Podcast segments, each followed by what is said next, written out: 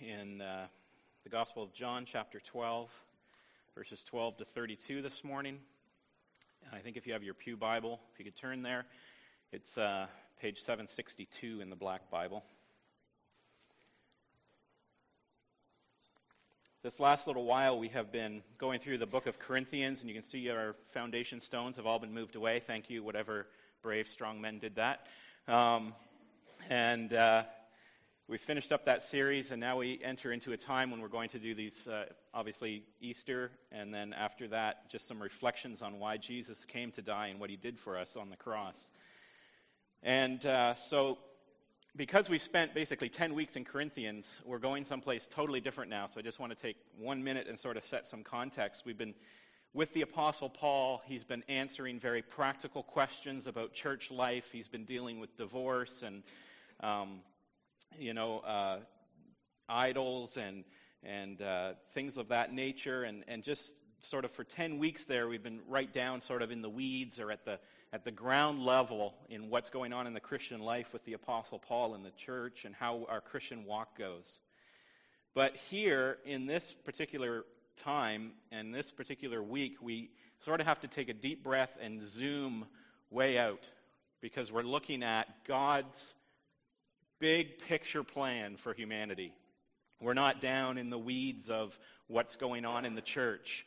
We are way up on one of those balloons up in the stratosphere, and we can see the whole thing from horizon to horizon. And so you just sort of have to take a deep breath and kind of zoom up in the air and see the big picture here. And that's what we're looking at. We're looking at this big master plan of God and what He is doing, especially as it takes place in this week. 2,000 or so years ago, as sort of everything comes to this point in the life of Jesus and in the life of creation and reality. So that's where we're going. And uh, hopefully you'll be able to come along with me uh, on that. Let's open up the Word of God, John 12, 12 to 32. The next day, the large crowd that had come to the feast, it's the feast of Passover, Jerusalem, heard that Jesus was coming to Jerusalem. So they took branches of palm leaves and they went out to meet him, crying out, Hosanna! Blessed is he who comes in the name of the Lord, even the King of Israel. And Jesus found a young donkey and sat on it, just as it is written Fear not, daughter of Zion. Behold, your king is coming, sitting on a donkey colt. And his disciples did not understand these things at first. But when Jesus was glorified, they remembered that these things had been written about him and had been done to him. And the crowd that had been with him when he called Lazarus out of the tomb and raised him from the dead continued to bear witness. The reason why the crowd went to meet him was that they had heard he had done this sign. And so the Pharisees said to one another, You see that you are gaining nothing. Look, the world has gone after him. And now among those, who went up to worship at the feast were some Greeks. And so these came to Philip, who was from Bethsaida in Galilee, and asked him, Sir, we wish to see Jesus. And Philip went and told Andrew, and Andrew and Philip went and told Jesus, and Jesus answered them, The hour has come for the Son of Man to be glorified. Truly, truly, I say to you, unless a grain of wheat falls into the earth and dies, it remains alone. But if it dies, it bears much fruit. Whoever loves his life loses it, and whoever hates his life in this world will keep it for eternal life. If anyone serves me, he must follow me, and where I am, there will my servant be also. If anyone serves me, the Father will honor him. Now my soul is troubled, and what shall I say? Father, save me from this hour? But for this purpose I have come to this hour. Father, glorify your name. And then a voice came from heaven. I have glorified it, and I will glorify it again. And the crowd that stood there and heard it said that it had thundered. Others said, An angel has spoken to him. And Jesus answered, This voice has come for your sake, not mine. Now is the judgment of this world. Now will the ruler of this world be cast out. And I, when I am lifted up from the earth, will draw all people to myself. Let's pray. Father God, we just ask that you would bless our time together, that you would take your Holy Scripture and place it in our hearts and in our minds. Father, most of all, that you would lift any veil of doubt or blindness or cynicism, that we would truly learn from your word and that it would transform us. We pray this in Jesus' name. Amen. What I'm looking at in this text, and as we had the, the children up here and waving the palm branches and the triumphal entry and Jesus coming in and all of that, in this text, we go on from there just a little bit farther. And what I wanted to do as I was meditating on this this week was verse 27, where Jesus is speaking about the current circumstances that he finds himself in now in Jerusalem in Passover week for the final time, standing at the temple, his disciples around him after this triumphal entry. And he says, Now is my soul troubled, and what shall I say? And so, in general, what I want to get at this morning is I want to understand how Jesus feels at this moment that we can sort of go back 2,000 years and really get into our hearts and our minds what Jesus is preparing for, how Jesus feels, and why he feels that way. Point one and two, I'll sort of do together. And then, thirdly, that in spite of how he's feeling, what his aim is and what he's purposed to. And so, how does Jesus feel, and, and why does he feel that way? Well, Jesus is nearing the end of his time of teaching and ministering on earth. He spent his last few years healing the sick, as you know, and curing the lame and casting out demons. And he's been teaching people about the Father and teaching people about himself. And he's been correcting the spiritually blind. And he's been strengthening the spiritually lame. And he's spent his time opening the eyes of those who would see through his teaching that the kingdom of God is not what they expected, that the kingdom of God is something far more than what they think it is. And he's just performed one of his greatest miracles, raising Lazarus from the dead after over three days in the grave. This is not like the sick, you know, girl who just sort of seemingly maybe she just fainted or fell into a coma and then recovered or whatever. No, no, this is Lazarus dead three days. His body stinks at this point, and he raises him from the dead, and all these crowds have gathered to see and to testify of this great miracle. And now he rides into Jerusalem. And he rides in on the back of a donkey to fulfill prophecy, but also in the matter of a returning victorious general who would ride into town on his horse, and the palm branches and the cloaks would be laid down. And so he returns to Jerusalem in this way, and fulfilling prophecy in this manner of victory. And the crowds have seen the miracle, and they followed, and they're shouting to God Hosanna and Hallelujah. And he has a throng of disciples following him. And the city is stirred up, realizing that this is potentially the eternal Messiah. The crowds in the other Gospels, if you read Luke, they recognize that he's the eternal Messiah. And he says in verse 27, the gates are hardly behind him. He says, Now my soul is troubled. He's troubled. He's downcast. He's restless. It's a word, the Greek word there is terozo, and it's a word that is used for any other people and used for his disciples. It's even used of Herod. It means that a fear has fell upon their soul. He's disturbed. He's troubled. And it's used here, this word, the first time of Jesus and his soul. And so, after this miraculous resurrection that brought his friend back, who won him so many followers, and everybody is talking about it, and on the heels of his triumphal entry, and everybody singing, shouldn't he be feeling like the rest of the city? Shouldn't Jesus be feeling the way his disciples feel? Everybody is excited. Everybody is thrilled. This is Messiah. We finally get it, and he's come. Our king is here, and they're overjoyed. It's time to party.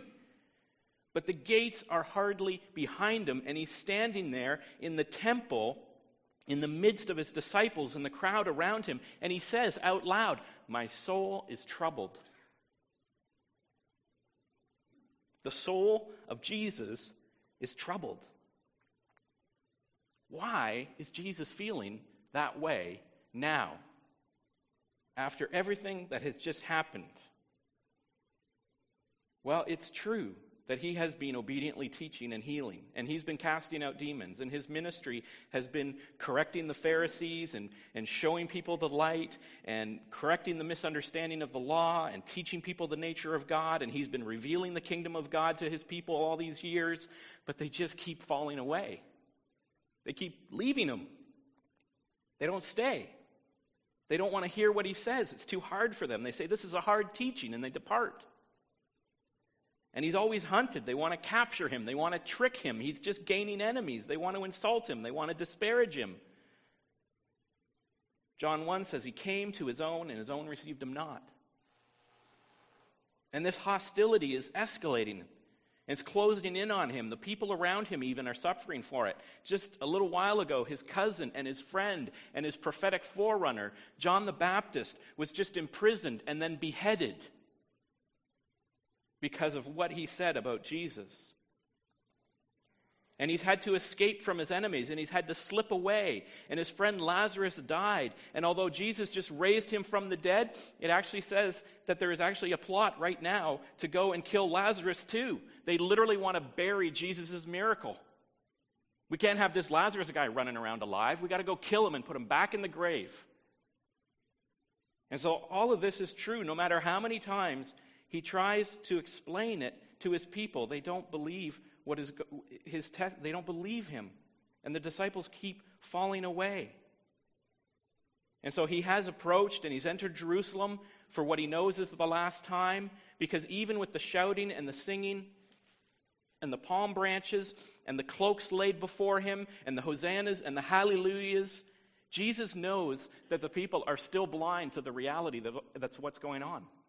He knows that as soon as they realize they are not going to get their overthrow of the Roman Empire, that Jesus has not come into some sort of strange military or political or, or uh, you know, religious coup d'etat, and Rome is still going to be there, and they realize that Jesus is not delivering them in the way that they expect in this world, that they are immediately going to turn on him to have him crucified. He knows this. He knows they're singing today, but they're going to be chanting to kill me in a week because they still don't get it. I'm not here to take care of this silly little Roman Empire. I'm here for a greater purpose. And no matter how many times he tries to explain it to the people, even explain it to his own disciples, up to till this point, they still don't believe him. You know, even as we read in the text there, it's only afterwards that John is able to put in the annotation that the disciples, you know, realized that, oh, yeah, after he was dead, now I understand what was going on. They still didn't believe it. Peter refused to believe that Jesus had to go up to Jerusalem to, to die. It doesn't matter how many times he tries to explain what's going on, they just don't believe him. The only sign they're going to have is Jonah. Tear down this temple and he'll rebuild it in three days. In this text, he just finished speaking these words to Andrew and Philip and whoever else was there. He said, The hour has come for the Son of Man to be glorified. Truly, truly, I say to you, unless a grain of wheat falls into the earth and dies, it remains alone. But if it dies, it bears much fruit. they still don't get it. Jesus is here to die, and they're not getting it. So he says, The hour has come. And so at this point, standing in the temple, Jesus is fully aware of what is going on here. Despite the cheers and the singing and the triumphal ride, the hour that he was born for has finally arrived. And it means his abandonment, it means his torture, it means his shame, and it means his death. And Jesus knows that in a few days, Judas is going to betray him, Peter is going to deny him, the disciples are going to abandon him, his own father, God, will turn his back on him. He is shortly going to be sweating blood in a garden outside the walls of Jerusalem, desperate for another plan, desperate for another way to save his people that doesn't involve him going to the cross. But there's no other way. There is no other plan except what is set before him, and he must endure it. And so Jesus sees all of this. Jesus knows all of this is coming, right? And it says here in the text in verse 27 and his soul is troubled. His soul is troubled because there's no other plan. Later on in verse 27, we go back there and it says, and he says, And what shall I say? Father, save me from this hour? But for this purpose I've come to this hour. Father, glorify your name. What's he asking? He's saying, Should I ask to be saved? Should I call down the legion of angels? Right? He can do that. Should I ask God to revoke his promise? Or should I, Jesus, simply refuse to continue? And the amazing thing here is we sort of lose the context, but the amazing thing here is that Jesus is saying and asking all of this out loud. He's talking out loud in front of the crowd that is around him. He's having this sort of inner turmoil, struggle, and he's asking himself the question. He's confessing that his own fear, he's making plain his desperation, that he's wrestling with the plan that God has for him. And it's all in front of this crowd. But, he says, however, the word is alla, not Allah with an H, just A L L A, alla. But, set in opposition to this idea of being saved from this hour, Jesus says, in opposition to that idea that I would shrink back from this, this is my purpose. I've come for this hour. Father, glorify your name. And at that point, there's this huge sigh of relief in creation, right? Because you have the Son of God and the Son of Man standing in the temple in Jerusalem on the eve of the Passover sacrifice. Okay, so there are tens of thousands of hundreds of thousands, a million people in Jerusalem, and there are hundreds of thousands of animals there to be sacrificed at Passover. They were literally slaughtered tens of thousands, excuse me, of sheep. And he's standing there in the temple, and I'm sure he can hear the noise of those sheep and the smell of those animals that are going to be sacrificed. And his own sacrifice is right there in front of him. He's going to be the lamb. And he's going to decide what he is going to do, facing the reality of the cross. This is really happening. This has all really just got really real for Jesus. And he says, This is my purpose. Father, glorify your name. And that's the point when the people should be cheering. That's the point when people should be singing Hosanna. That's the point when people should be singing Hallelujah. That's when the creation breathes a sigh of relief because Jesus is not going to shrink back. But instead, they're just standing there dumbfounded. like they're just, I don't even, they don't even understand what is going on. They're not cheering or singing. They have no idea of the significance of this point in time. That the aim of Jesus is that God would glorify his name through his obedience. And so Jesus knows his purpose.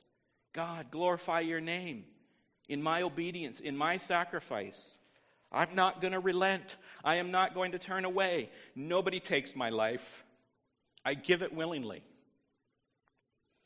And so Jesus says at the end of this prayer, this sort of internal prayer that he's sort of saying out loud. He sort of, his soul is troubled. But at the end of the prayer, his, his prayer to God is, Father, glorify your name. You do that, God. You do that, Father. You glorify your name. Our Father who is in heaven, hallowed be your name. As Christians, we make much of the glory of God because God makes much of his glory.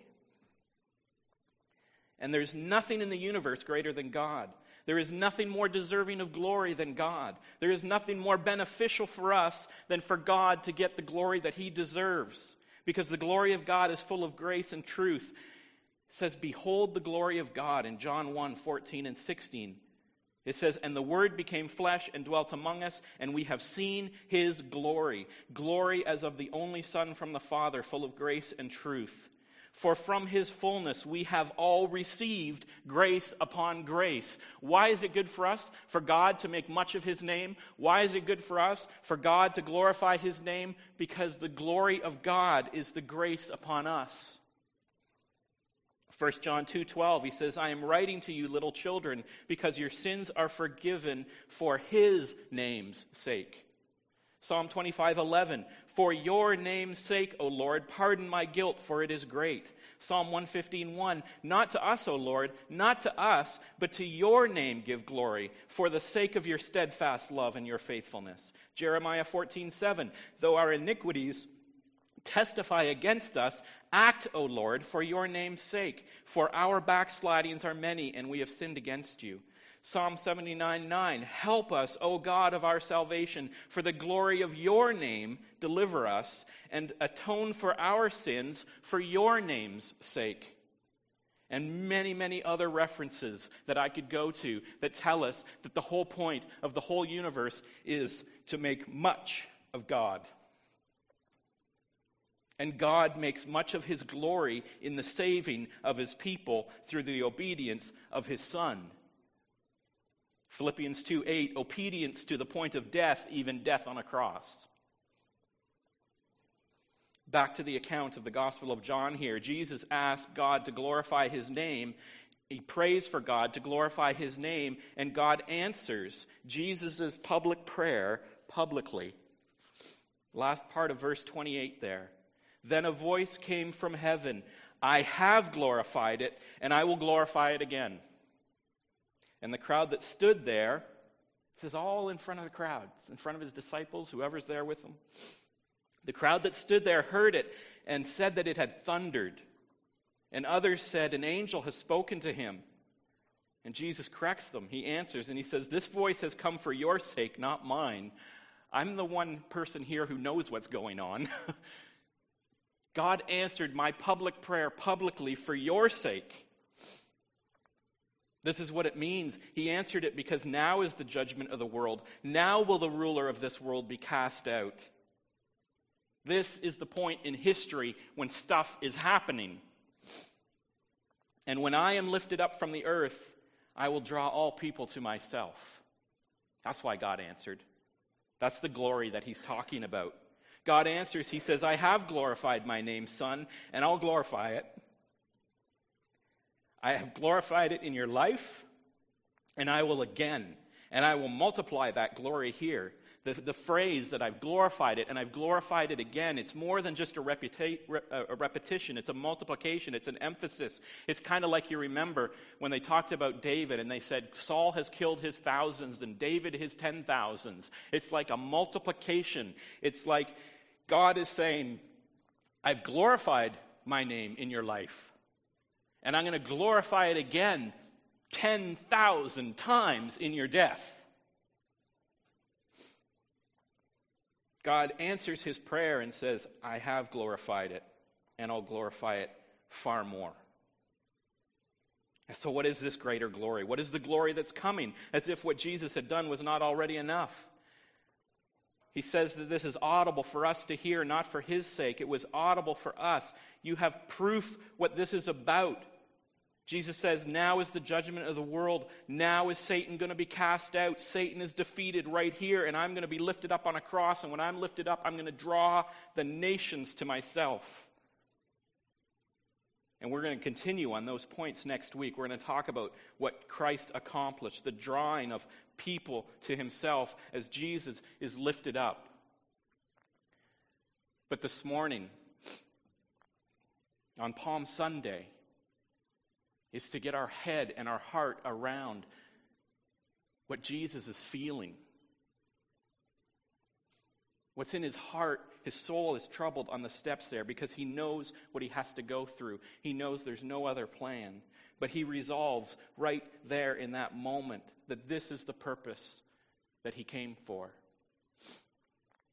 When the angels sang to the, to the shepherds, you know, way back this point, roughly 33 years ago when Jesus was born, when the angels song, sang at the arrival of Jesus, they sang, Glory to God in the highest, and peace on earth to all men with whom God's pleased. This is the purpose glory to God and drawing the nations to himself. And Jesus knows this as his purpose, and he knows this is the only way to do it. And so at this point, when everybody's standing around dumbfounded, when the triumphal entry is behind him, And he's just standing there on the temple steps. And he knows he has to go into the ground and die in order to bear fruit. That's when the singing should be. That's when the hosanna should be. That's when the hallelujah should be. And they were missing it. But Jesus knew his purpose. And he wasn't going to call down legions of angels. And he wasn't going to ask God to revoke his promise. And he wasn't going to step aside from the path that was before him. Nobody took his life. Rome didn't take his life. Satan didn't take his life. Not even God took his life. Jesus lays it down willingly to accomplish the glory of God's name. And that's why we make much of God, because making much of God is grace upon grace for us. So we're going to continue on this, these points as Jesus elaborates on these things of, of casting out Satan and drawing people to himself next week when we, when we look at the resurrection. But for this week, for Passion Week, my heart and my prayer would be that we just meditate upon the soul of Jesus, the choice that stood before him, the hostile environment that was closing in around him, the pain that he was going through to lose friends and family and disciples to death and to plots of murder and the abandonment that he is going to face in order to be obedient, in order to bring glory to God, not in the short term, but in the long term. And maybe your environment is getting a little bit hostile to you and your faith.